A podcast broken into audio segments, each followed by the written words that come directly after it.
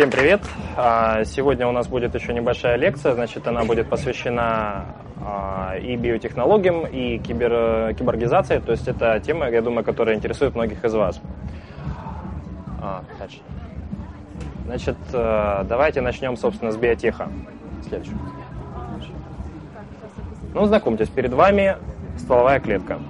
Это эмбриональные стволовые клетки, это те самые клетки, которые дают начало целому новому организму. То есть э, после того, как происходит оплодотворение, именно вот такие вот малышки в итоге станут или мышцей, или кожей, или э, каким-то целым даже органом. То есть именно они в итоге будут э, строить наш организм. Основное отличие стволовых клеток заключается в том, заключается в том, что они могут, в отличие от дифференцированных клеток, то есть клеток узкоспециализированных, превращаться в какие-то э, практически во все что угодно. То есть, если, э, например, мы возьмем какую-нибудь э, клетку, скажем, гепатоцит, то она, даже если будет делиться, то она будет исключительно только гепатоцитом. То есть, из нее мы уже не получим ни нервную ткань, ни мышечную ткань и так далее. Стволовые же клетки, а, как клетки-предшественники, могут превращаться а, в зависимости от определенных условий именно в то, э, в то что необходимо организму. Дальше. Значит, эмбриональные стволовые клетки а, являются, с одной стороны, крайне перспективным с точки зрения биотехнологий. Почему? Потому что эти клетки могут э, трансформироваться в любую ткань они очень охотно делятся, они быстро размножаются. То есть, в принципе, казалось бы, практически идеальное решение. То есть, нам понадобилось новое сердце, взяли эмбриональные стволовые клетки, вырастили сердце. Понадобился новый мозг, вырастили новый мозг. Вот, но э, в чем-то суть-то проблемы? Э, проблема в источнике получения этих самых эмбриональных стволовых клеток. Я думаю, что вы догадываетесь, э, что эмбриональные стволовые клетки можно получить только из эмбрионов, причем эмбрионов человека. То есть здесь, в первую очередь, э, перед исследователями, которые занимаются этой проблемой, встают этические вопросы. Потому что для того, чтобы получить э, необходимое количество клеточного материала для каких-то дальнейших исследований, необходимо разрушить человеческий эмбрион. А, мягко говоря, это не одобряется большинством этических э, комиссий, которые, естественно, смотрят за проведением научных исследований. И поэтому это направление, оно очень сильно зарегулировано, то есть э, там целый ряд ограничений и развивается как бы достаточно медленно и считается очень спорным. А, хотя действительно потенциал э, очень велик. А, плюс а, возникает еще одна проблема. Представьте себе, что человеку понадобилось, скажем, новое сердце или какая-то другая ткань, а, и вы вдруг решили вырастить ее непосредственно из э, методами биоинженерии, непосредственно из стволовых клеток. Окей, это все замечательно, но я думаю, вы понимаете, что вам нужно, чтобы эта самая ткань непосредственно имела тот же самый генотип, что и у вас. Потому что в противном случае будут возникать э, классические проблемы отторжения. То есть э, будут те же самые проблемы, которые возникают э, у обычных доноров в тот момент, э, когда им пересаживают, скажем, донорскую почку, там, донорскую печень и так далее. То есть все эти проблемы совместимости.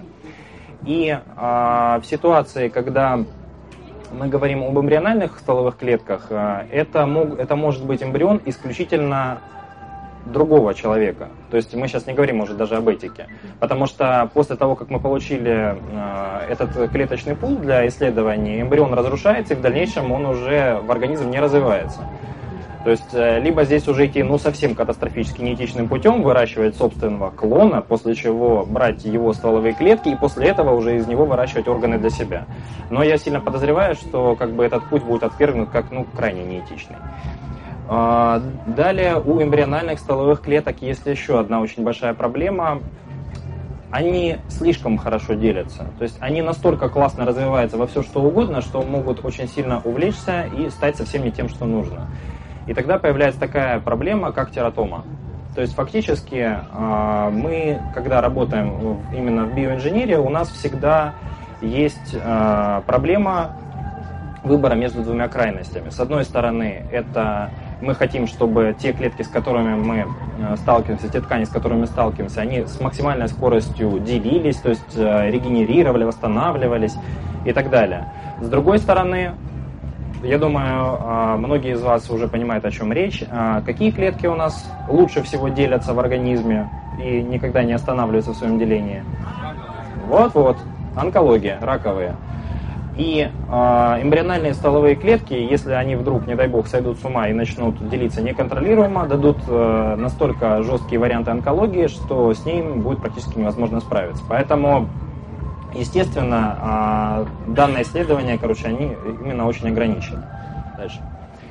Но Дело в том, что есть и э, другие варианты стволовых клеток. Э, это уже менее дифференци... Э, более дифференцированные стволовые клетки. То есть это те клетки, которые прошли на своем пути развития э, уже целую серию э, дифференцировок, то есть специализаций. То есть если э, наши эмбриональные являются плюрипатентными, то есть, в принципе, из, они могут развиться в любую ткань организма, то э, те клетки, которые у нас постнатальные, они э, имеют меньше вариантов для развития. То есть фактически, как только клетка шагнула на пути своей эволюции э, в более специализированную форму, у нее отсекаются возможности развития во что-то другое. И э, для нас наибольший интерес, как для биотехнологов, представляют в первую очередь мультипатентные мезенхимальные стволовые клетки среди всех прочих. Потому что, с одной стороны, их легко получить у э, живого организма, то есть взрослого, э, взрослой особи, ну, в данном случае, если мы говорим даже о людях, потому что, в первую очередь, их можно выделить непосредственно из костного мозга. То есть у пациента можно взять костный мозг, выделить из него необходимые нам клетки и дальше с ними работать. То есть мы тем самым не нарушаем никаких этических норм, мы получаем клетки с его генотипом, то есть это именно его клетки, они будут развиваться в его собственной ткани, то есть они не будут отторгаться. Хотя потенциал в плане деления, а, в плане дифференциации у них, конечно же, ниже, чем у эмбриональных. Но а, с обратной стороны, они также практически никогда не дают никаких проблем, связанных с онкологией. То есть в этом плане а, именно это направление считается одним из самых перспективных. Дальше. Вот здесь вы, собственно, видите такую э, небольшую картину, которая показывает, э, во что может превратиться мезенхимальная стволовая клетка. То есть, по факту, она может быть родоначальником целой э, кучи самых разных тканей.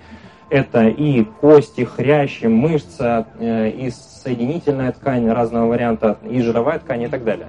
То есть фактически это все те ткани, которые нам во многом необходимы именно с точки зрения Э, лечения пациента. То есть это возможность вырастить сосуды, мышцы и так далее. Дальше. Сердце выглядит достаточно необычно, словно призрак настоящего сердца. В какой-то степени так оно и есть.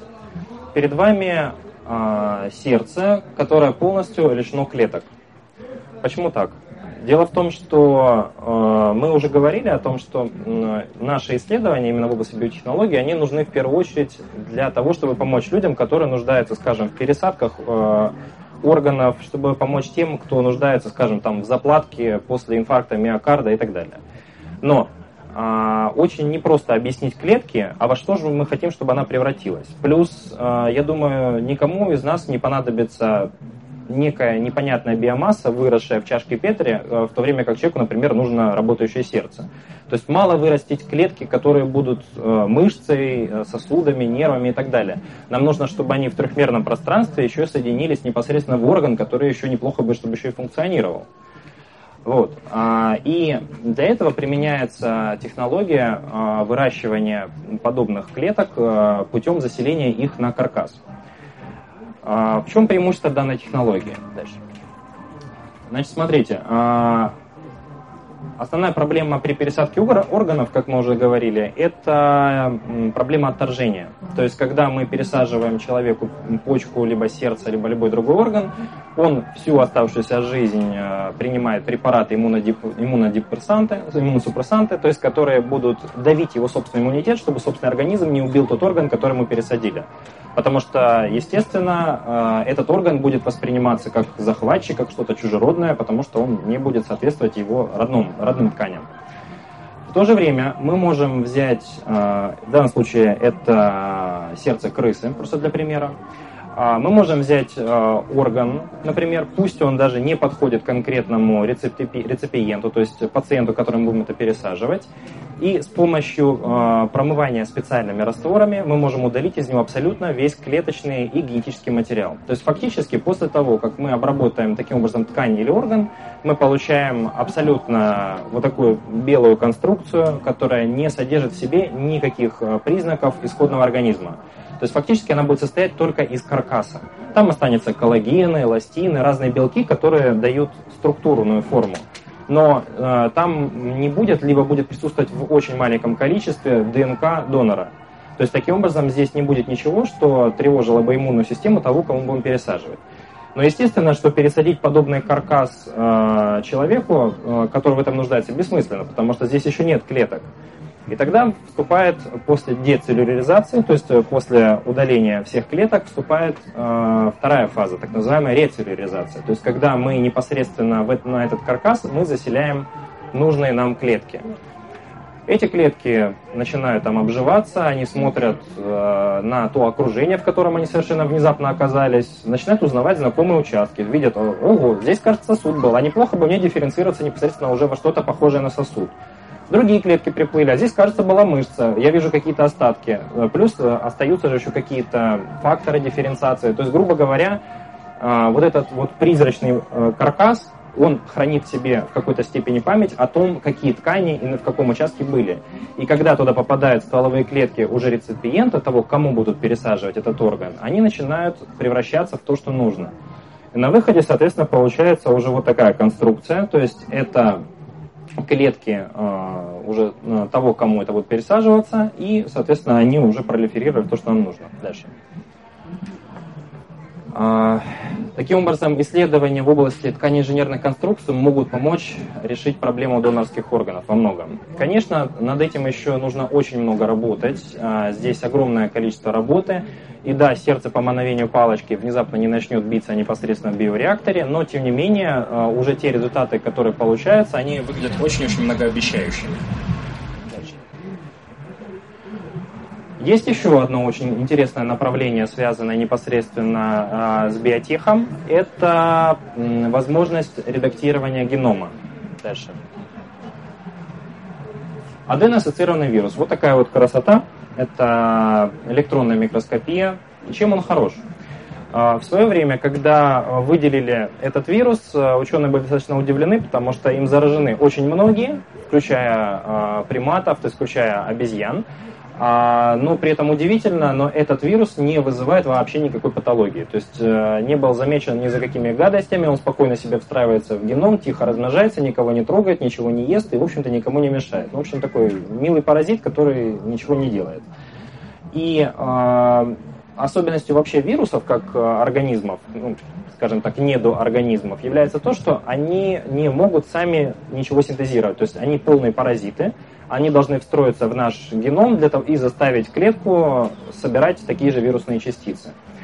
Большинство вирусов, которые вызывают определенные патологии, в частности, всем известный вирус папилломы человека, который, допустим, очень часто вызывает онкологические заболевания, они мало того, что сволочи встраиваются в определенные участки, э, выбирая их совершенно случайным образом, так они, гады, еще и вырезаются, прихватывая с собой куски э, генома непосредственно того, к кому они прицепились. То есть фактически, когда э, вирус встраивается подобный э, в генотип, он может принести с собой кусочки ДНК от предыдущих хозяев. И э, в итоге это за счет того, что он делает это в совершенно случайных местах, он э, может вызвать определенные проблемы, такие как, например, онкологические заболевания. В данном случае, когда мы говорим о подобном э, вирусе, который встраивается всегда строго в одно и то же место, никаких проблем не вызывает, именно вот такие вирусы является идеальным шприцом. Шприцом для введения чужеродного ДНК. То есть мы фактически можем а, создать в лабораторных условиях, более того, это уже создается, а, индивидуальный вирус для конкретного человека, который а, или животного, который перепишет его ДНК в определенном участке. То есть вырежет какой-то кусочек или добавит какой-то кусочек, при этом вызвав минимальное количество каких-либо проблем. Дальше.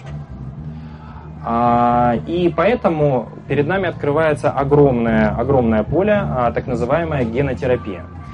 Ведь, э, я думаю, многие из вас слышали про классические геномодифицированные организмы и так далее, но большинство этих геномодифицированных организмов, они создаются еще до рождения. То есть фактически для того, чтобы получить некую геномодифицированную овечку Долли, вам нужно вмешаться в ее генотип еще до зачатия. То есть вы должны э, переписать ДНК на уровне яйцеклетки, либо ну, буквально сразу же после. Здесь же появляются широчайшие перспективы, связанные с тем, что мы можем переписать генетический код уже взрослой особи, в частности человека. Зачем это нужно? Ну, представьте себе ситуацию, что есть бедный человек, который страдает, например, от гемофилии. Известная болезнь? Я думаю, да. То есть фактически у человека э, есть выбор, либо он постоянно принимает препараты, либо он умирает от э, малейшего кровотечения, потому что его собственная система а, свертываемости крови, она не работает из-за того, что он мутант. Такое бывает, к сожалению. Есть много других заболеваний, то есть э, весьма страшных зачастую, и эти пациенты, к сожалению, живут очень недолго, часто умирая в 10, в 20 лет и так далее, и ничем мы помочь им не можем. А, почему не можем? А потому что он уже родился, и у него уже дефектный геном. Мы не можем загнать его обратно в яйцеклетку, переписать геном правильно и снова вырастить заново. Но когда у нас появляется возможность генотерапии, мы можем ввести данному пациенту непосредственно вирус, разработанный непосредственно для него, и переписать вот те самые дефектные участки, которые делают э, его больным. Вообще, э, это крайне новое направление, и в мире существует на данный момент э, всего лишь 5 э, генных препаратов, то есть э, тех препаратов, которые были сертифицированы, тщательно проверены для того, чтобы изменять генотип. Это из них три э, предназначены для лечения злокачественных э, новообразований. Они в основном нужны для того, чтобы переписывать э, геном лимфоцитов для борьбы с раковыми опухолями. Тоже пока еще это все в процессе. Четвертый – глибера для лечения редкого наследственного заболевания. И э, неоваскулген, созданный в России, кстати, э, в Москве. Э, в частности, тот же неоваскулген, э, чем хорош, он позволяет решать проблему у людей э, с э, трофическими нарушениями нижней конечности, то есть когда проблемы с сосудами, когда э, человек уже фактически перестает ходить, то есть есть ну, там целый ряд проблем. Вот. Введение подобного препарата позволяет э, заставить собственные клетки начать синтезировать э, фактор роста и пролиферации сосудов и начинают расти новые сосуды. И такие люди внезапно снова начинают нормально, полноценно ходить, у них э, решается эта проблема. То есть это действительно как бы прорывная вещь. Э, единственное, что, конечно, направление, опять же, очень спорное, потому что сегодня мы решаем проблемы, связанные, например, с какими-то заболеваниями, завтра, как всегда, выпустили джина из бутылки, мы внезапно захотим, а давайте-ка перепишем что-нибудь еще.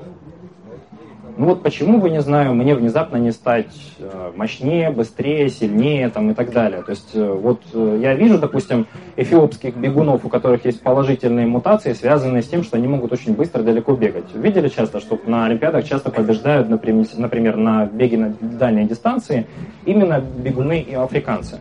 Это связано с тем, что у них есть ряд положительных мутаций, связанных со строением сухожилий, с обменом веществ и так далее. Но почему бы и не такие полезные мутации не перенести. А дальше больше. Давайте внесем еще какие-нибудь полезные мутации. И э, в том случае, если подобные исследования будут проводиться бесконтрольно, если э, ученые всего мира не договорятся, дальше, конечно, могут быть целый ряд проблем.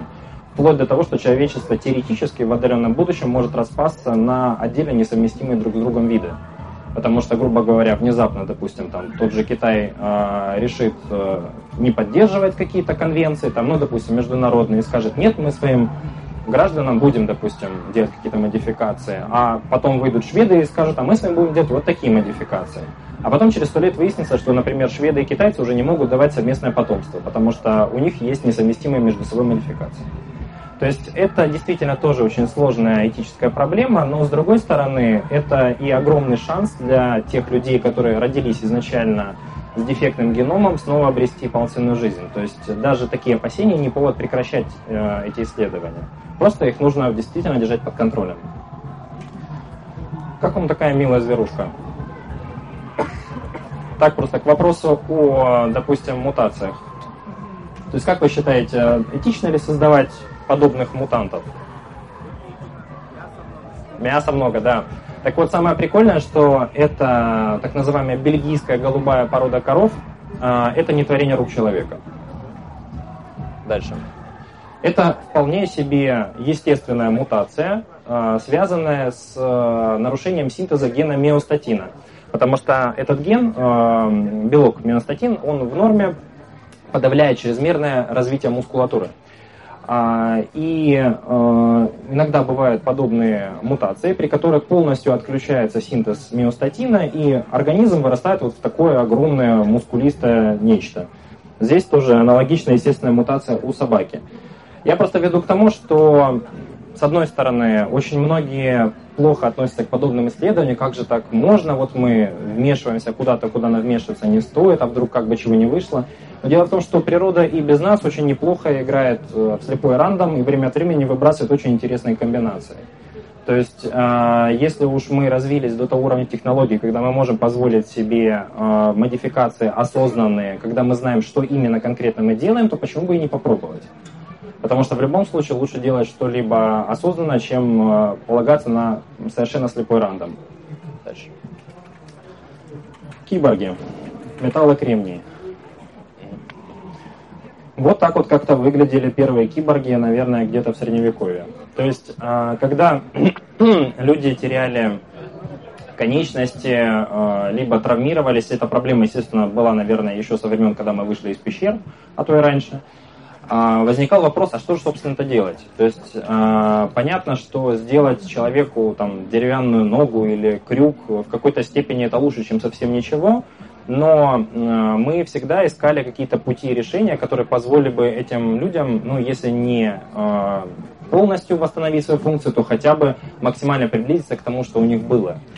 И э, очень важным направлением является развитие именно бионики, то есть развитие техники в сторону имитации естественных конечностей, естественных органов, но уже созданных искусственно. Даже.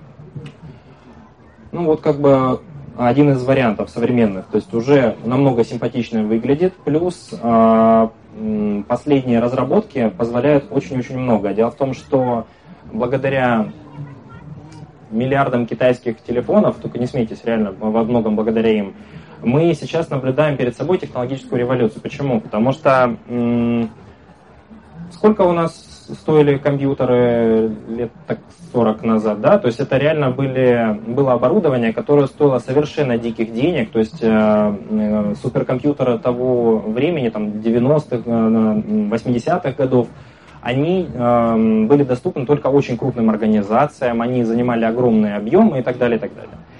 Э, для любой технологии характерен, характерно такое правило. Чем более массовой является данная технология, то есть э, когда она переходит уже в потребительский рынок, тем э, сильнее она дешевеет. И во многом вот этот прогресс, э, когда у каждого из вас в руках Э, телефон, который в разы мощнее э, тех компьютеров, которые выводили тот же, э, те же орбитальные станции на заре космонавтики, позволил нам добиться полной миниатюризации и создания очень маленьких и достаточно дешевых, что очень важно, чипов для того, чтобы создавать подобные конструкции. Да, по-прежнему это очень дорогие вещи, но тенденция идет к тому, что прогресс в других областях подстегивает и смежные, в частности, протезирование. А здесь уже речь идет о напрямом подключении непосредственно к нервной ткани человека. То есть э, потихоньку сбываются мечты э, самых смелых фантастов, когда интерфейс человек-машина становится реальностью. Это реальность уже сейчас фактически дальше. Вот здесь перед вами один из э, первых протезов, э, особенностью которых является даже не то, что человек своим мозгом и своими нервами управляет этим протезом. Это было и немного раньше. Вся прелесть данного протеза и данной технологии в том, что это один из первых протезов, который позволяет передать не э, сигнал от мозга к руке, чтобы что-то сжать, отпустить, а перегнать э, сигнал от искусственной конечности в мозг. То есть э, человек начинает чувствовать то э, своим искусственным э, органом. То есть фактически вот эти синтетические пальцы дают э, данному пациенту уже непосредственно возможность ощутить на ощупь предмет. Э, это открывает широчайшие перспективы. То есть, с одной стороны, мы во-первых, делаем подобных пациентов э, полностью социализированными, то есть они получают возможность уже полноценно жить, потому что, конечно, хорошо, когда у него есть возможность сжать руку, там, открыть и так далее, но когда эта рука совершенно ничего не чувствует, это, естественно, не полноценная конечность. Плюс это открывает широчайшие перспективы на будущее, потому что следующим этапом развития фактически а, будет уже нечто большее, чем простое замещение. То есть а, это будет возможность улучшить человека дальше. Ну вот как один из вариантов, например, уже из реальных прототипов, а, это возможность получить дополнительную пару рабочих рук. То есть это в MIT обкатывают прототипы. То есть в частности очень актуально для рабочих, которые например, работает в верфи там, и так далее. То есть дополнительный экзоскелет управляется нервными импульсами и э, может э, помогать, э, допустим, в каких-то манипуляциях. То есть в момент, когда у человека какие-то тяжелые вещи в руках, экзоскелет может открыть перед ним дверь, либо придержать какую-то пластину, допустим, чтобы человек своей парой рук что-то закрутил, скажем, как один из первых шагов. Дальше. Ну, собственно, классическая I've never asked for this is Deus Ex. А, уже сейчас во многих играх, э, в культуре, в культуре, в книгах и так далее обыгрываются те проблемы, с которыми человечество столкнется, возможно, через э, десятки лет. Это реально уже десятки лет, даже не сотни. А, прогресс ускоряется, и фактически уже сейчас наше общество может э, столкнуться с проблемами, когда многие люди будут делать себе модификации не для того, чтобы восполнить что-то утраченное, а чтобы приобрести то, чего они не имели раньше, как обычный нормальный человек, то есть э, стать чем-то большим. И э, здесь, естественно, это будет не только за счет э, кремния и металла, но и в том числе за счет биотехнологий. То есть фактически человек уже находится на пороге того времени, когда он перешагивает через стандартные эволюционные законы, потому что эволюция, она крайне медленно уже по нынешним масштабам, да, то есть представляете себе, признаки с поколения в поколение медленно создаются. А э, мы уже на пороге того момента, когда мы сможем э, создавать что-то новое для себя и открывать какие-то новые горизонты, становясь нечто большим, чем просто обычный Homo sapiens. Дальше. Ну, собственно, хотел заодно поблагодарить тех замечательных людей, э, которые сделали этот темплейт для презентации, э, потому что я еще не настолько пряморукий для того, чтобы создавать его с нуля. Спасибо вам огромное. А если у вас будут вопросы, с удовольствием на них отвечу.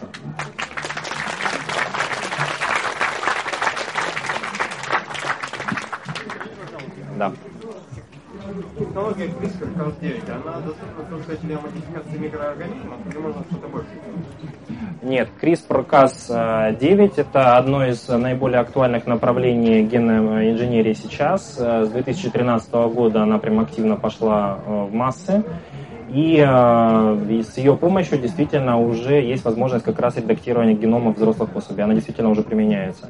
В частности, буквально недавно была новость о том, что, используя CRISPR-Cas9, э, был э, значит, модифицирован геном взрослых собак, причем это собаки специально выведенной породы, они полные дальтоники, у них нет цветоощущения. Они как раз для исследования в этой области. И после модификации генома их зрительного аппарата они снова получили возможность воспринимать цвета.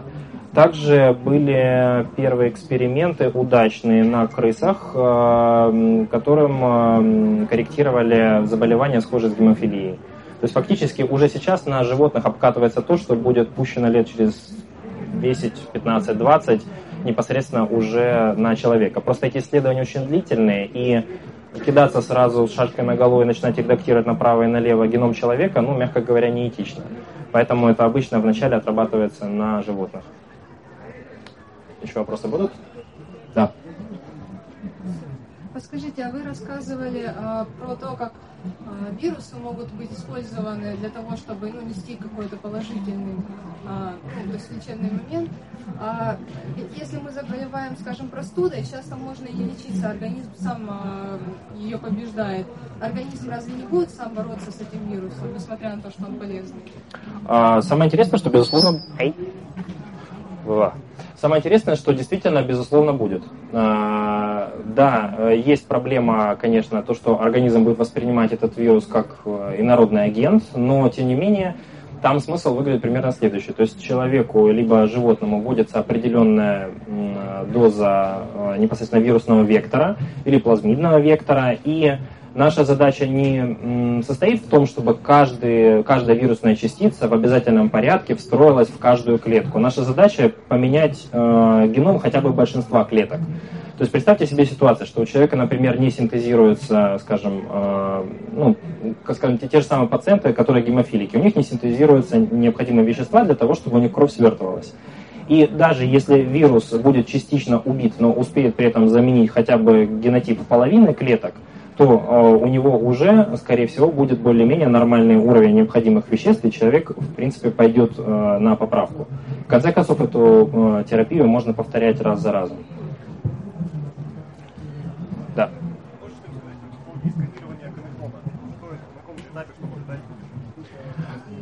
Технологии сканирования коннектома сейчас, а, это, если не ошибаюсь, а, лидирует под руководством IBM так называемый Blue Brain Project.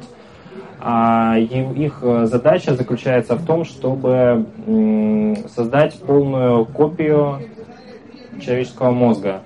Дело в том, что мы до сих пор еще не очень понимаем, как э, наш мозг функционирует. То есть для того, чтобы э, создать э, либо ну, как бы и в направлении работы искусственного интеллекта и так далее, э, нам необходимо сделать полную карту всех нейронов, всех последовательностей. А это очень-очень много соединений. И э, проблема в том, что э, подобные исследования очень сложно проводить на мозге, который уже мертв. То есть в идеале а, это должно выполняться еще сканирование и на живом организме. А, вот Blue Brain Project и ряд других, они как раз работают над этим для того, чтобы, с одной стороны, ну, в принципе, лучше понять нашу природу, с другой стороны, это потенциальные прорывы в э, области лечения пациентов с инсультами, а, с болезнью Альцгеймера, то есть с разными вариантами поражения мозга. Это очень перспективное направление, очень сложное и очень-очень дорогое, то есть требует суперкомпьютеров, которые это рассчитывают и так далее. Поэтому это в основном IBM. Они очень часто поддерживают фундаментальную науку.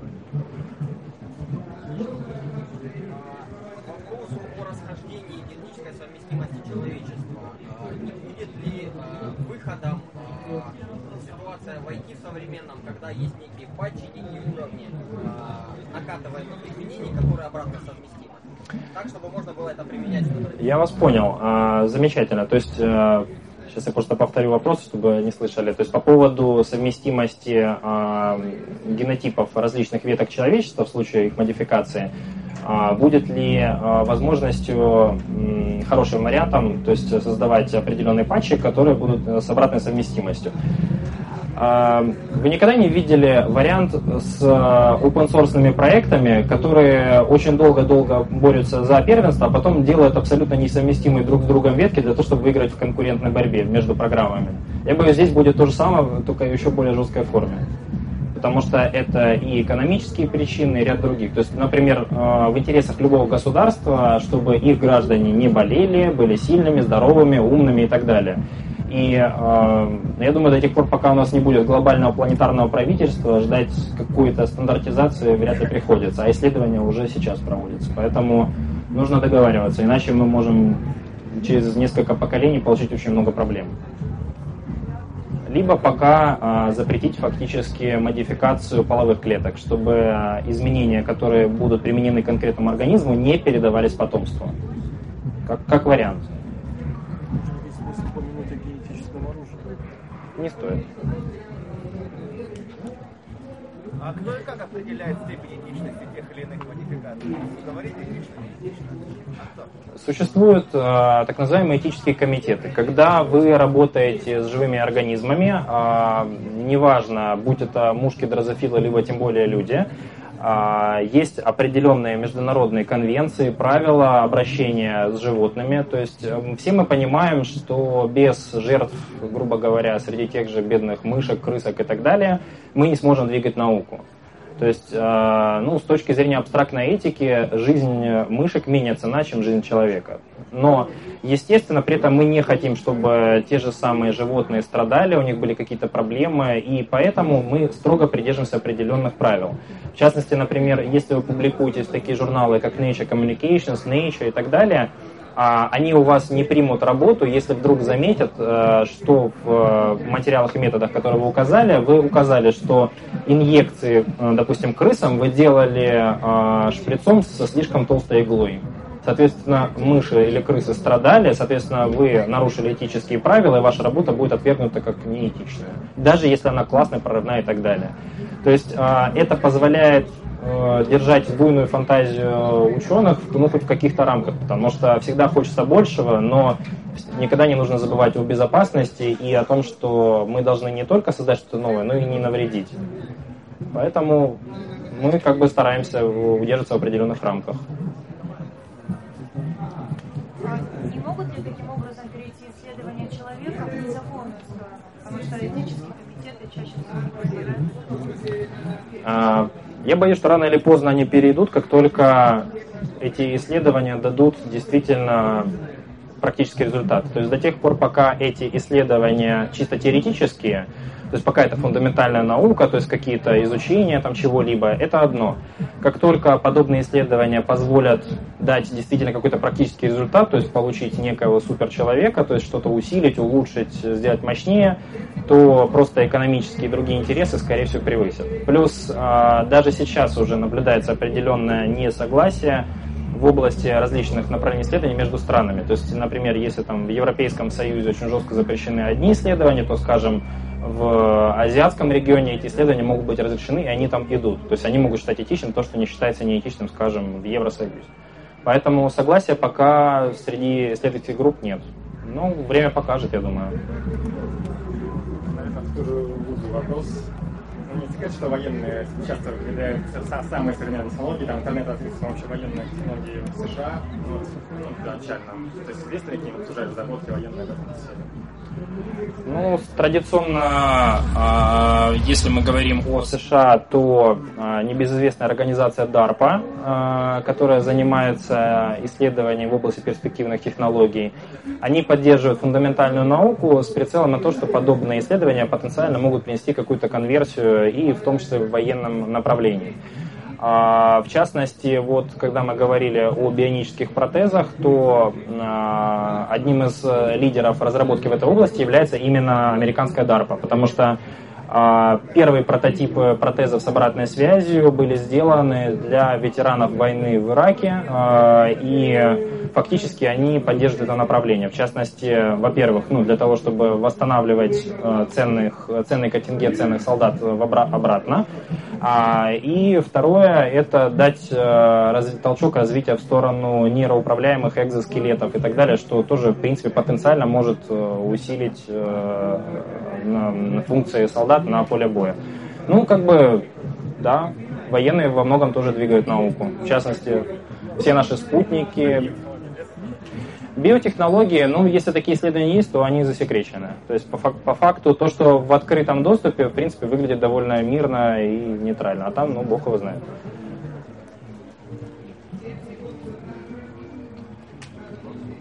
А нет ли опасности при разработке, вот, допустим, э, вирусного лекарства, про которое вы рассказывали, того, что будет создан какой-нибудь супервирус, который э, может заразить вообще все человечество, и мы все от этого выйдем?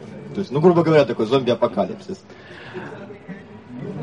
Ну, классический сценарий зомби-апокалипсиса, я понимаю, всех это пугает. А, есть особенность у вирусного вектора, то есть именно у тех вирусов, которые используются для введения чужеродного ДНК в организм, они не размножаются это дефектные изначальные вирусы, они не способны к самовоспроизведению никак. То есть у них отсутствуют те участки, которые нужны для того, чтобы сделать новые копии вируса. То есть если вы ввели, грубо говоря, там полтора миллиарда вирусных частиц, то вот полтора, в лучшем случае они заразят полтора миллиарда клеток, после чего умрут. То есть а, клетка не начнет штамповать новые вирусы. Это один из э, стандартных э, критериев безопасности, то есть это очень жестко соблюдается. Потому что то, что является с точки зрения генетической коррекции лекарством для одного, будет э, жутким ядом для другого, если так можно выразиться. Думаю, многие видели, соответственно, этих коровок, собачек с мутациями астатина. Есть вопрос, а сколько эти животные прожили? Насколько я знаю, а вообще сам, сам смысл вот этого миостатина – это избегать, соответственно, э, наращивания избыточной массы сердца и сосудов, соответственно. Если, если мы его будем подавлять, то в большинстве случаев закончим там какими-то порогами сердца или еще чем-то подобным. Там кто-нибудь исследовал вот этот вопрос, что там происходит с этими существами? А, ну, собственно, эволюция просто так не работает. Естественно, раз мы не ходим огромными мышечными кусками, то, наверное, это зачем-то нужно.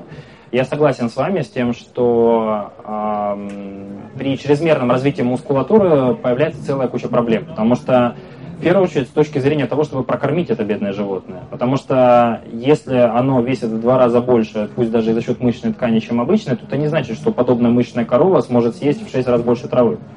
То соответственно, подобные организмы, они в естественной природе как минимум обречены на вымирание от голода, потому что будут требовать больше пищи. Это первое. Второе. Естественно, что огромная мышечная масса требует большого количества сосудов, требует большего объема крови и, соответственно, э, перегружает сердце, ряд других систем. То есть они в итоге живут меньше, но если говорить о бельгийских голубых, ну, грубо говоря, с точки зрения сельскохозяйственной, они проблем не вызывают. Есть несколько мутантов людей, э, подоб, с подобной э, мутацией, ну, естественного рода, они, в частности, сделали себе карьеру, сейчас фамилии не назову, сделали себе карьеру, ну, как бы, как ни странно, на поприще культуристов, там, бодибилдинга и так далее. То есть в данном случае такой естественный допинг, скажем так. Вот. Но, в принципе, насколько я знаю, один из них, э, значит, э, он э, негроидный расе, э, возраст, по-моему, порядка 50 лет, но вроде пока жив. А уж продолжительность жизни средняя, ну тут сложно сказать. Слишком мало, маленькая выборка для того, чтобы смотреть статистику. Хотя я подозреваю, что действительно они будут жить меньше. Но никто не говорит о том, что, например, если мы хотим сделать э, подобную модификацию, нам обязательно полностью выключать миостатин. Мы можем его чуть притушить, скажем, как вариант. Он же регулировочный белок, то есть можно просто частично уменьшить его количество, соответственно, добиться роста мышечной массы, но не до состояния огромного Кинг-Конга. У меня вопрос э, про киберпротезы. Мне интересно, как, от чего они работают и нужна ли им какая-то зарядка. То есть, допустим, каждый день э, ночью на зарядку ставить надо или от чего она работает. Да, конечно, собственно, подобные виды протезов требуют большого количества энергии. А, здесь есть несколько вариантов. Если мы говорим, например, о применении непосредственно для того, чтобы восстановить функцию у обычного гражданского инвалида, это, скорее всего, литий-полимерные батареи, то есть с максимальной емкостью и возможностью, естественно, перезарядки. Если речь идет о каких-либо модификациях, направленных на работу, скажем, а, вне розеток, то есть когда ты где-нибудь в пустыне там, и так далее, либо военные разработки, либо такие технические суровые, то здесь будут варианты либо более крупных экзоскелетов, где будет большой блок батарей, э, либо возможность э, использования, скажем, топливных элементов, на водородных топливных элементов. Ну, там разные варианты. Э, просто смотря, что мы хотим. Потому что если это, допустим, конечность, которая должна просто выполнить функцию человека, она будет не так много потреблять энергии. Если это конечность, которая должна быть сильнее, чем своя рука, и э, чтобы у нас была возможность поднимать там по 150 килограмм, то, естественно, подобные экзоскелеты будут потреблять намного больше энергии. Уже, в принципе, это и есть, э, и для солдат вполне, допустим, применяются, то есть для переноски тяжести. Там получается порядка 160 килограмм грузоподъемности. Еще?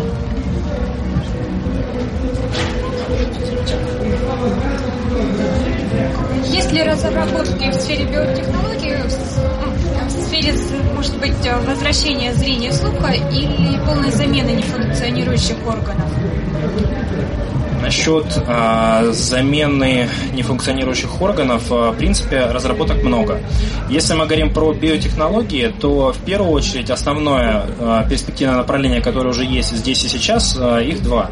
Первое – это клеточная терапия, то есть введение стволовых клеток, э, при котором непосредственно они э, плывут туда, куда это необходимо, так называемый хоуминг эффект, то есть они видят, где проблема, приплывают и начинают восстанавливать ткань либо сами, либо привлекают на свой зов грубо говоря, другие клетки. Они вместе начинают все это восстанавливать.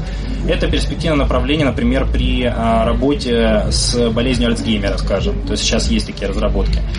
А второй вариант – это создание так называемых патчей, заплаток. То есть вырастить целый орган, вот взять вот так вот сердце в банке, вырастить и сразу пересадить, на данный момент это еще далеко до завершения. Но уже сейчас мы можем вырастить не сердце целиком, а, например, фрагмент миокарда. То есть, если, допустим, 15-летние, 20-летние и далее большей давности работы говорят о том, что давайте попробуем, возьмем, пересадим, скажем, кусочек бицепса, другой мышцы вместо мертвой ткани сердца, а, то они, а, подобные работы, показывали, что ну, эффективность, мягко говоря, ниже, потому что это не та ткань, хоть а, и улучшался сердечный выброс, улучшалась работа сердца, но незначительно, и пациенты эти, к сожалению, часто умирали. Когда мы говорим о ткани инженерных конструкциях, мы можем вместо омертвевшего участка сердца, то есть э, зоны инфаркта, мы можем вырастить небольшой патч, заплатку, причем именно из миокарда, то есть именно из клеток э, данного пациента. То есть э, нам не так часто на самом деле нужно взять и вырастить орган целиком. Чаще всего это орган поврежденный. Поэтому пока что мы работаем на уровне патча. Как-то так.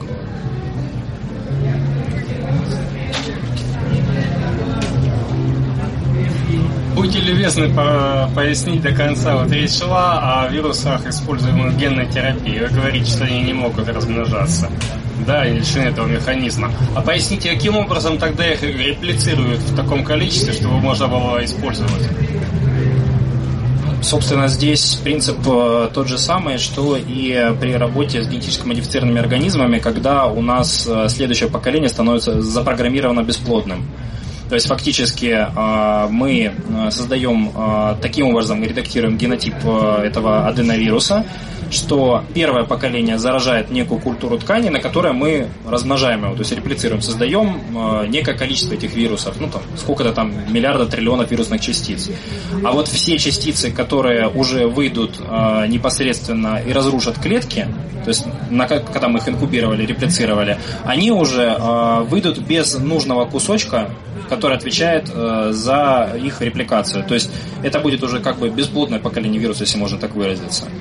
То есть это, в принципе, уже достаточно отработанная технология и достаточно много лет. Плюс есть возможность э, работы с так называемым плазмидным вектором, когда не происходит непосредственно заражение клетки, а в клетку через мембрану ее вводится так называемая плазмида кольцевая. То есть фактически она эм, ну, как бы как дополнительный кусочек ДНК, что ли, а, отдельно от э, клетки. И а, тогда рибосомы этой клетки все равно синтезируют нужный нам белок, но при этом мы не вмешиваемся в его генотип. Такие варианты используют, например, э, упомянутый мной неоваскулген. Он не редактирует генотип, он временно вносит дополнительную плазмиду, э, по которой синтезируется вот этот самый VHG-фактор, на основании которого растут сосуды. Через какое-то время плазмида умирает, распадается, и мы не оставляем никаких следов вмешательства, но при этом уже вылечили пациента, то есть добили своей цели. Тут много вариантов есть, но в целом над безопасностью этого всего следят. Еще? Ребят, извините, пожалуйста, последний вопрос, да, и некоторые, к сожалению. Не надо микрофон, я так скажу. Вот вы показали замечательный слайд из игры Deus Ex. Мы знаем такой фильм, как Гадака, голливудский. Мы знаем там Геном Лукьяненко. Насколько велика перспектива, скажем, в ближайшие 50 лет генетического расслоения общества, сказать, генетической диктатуры? Идет, идет. Перспектива генетического расслоения общества, боюсь, что весьма реально, но это, я думаю, скорее к концу 21 века, приблизительно. Когда эти технологии войдут непосредственно уже на поток, и когда фактически более обеспеченные слои общества смогут, скажем, заказывать своим детям более качественные модификации, чем, скажем, менее обеспеченные слои общества, что в итоге приведет к замкнутому порочному кругу.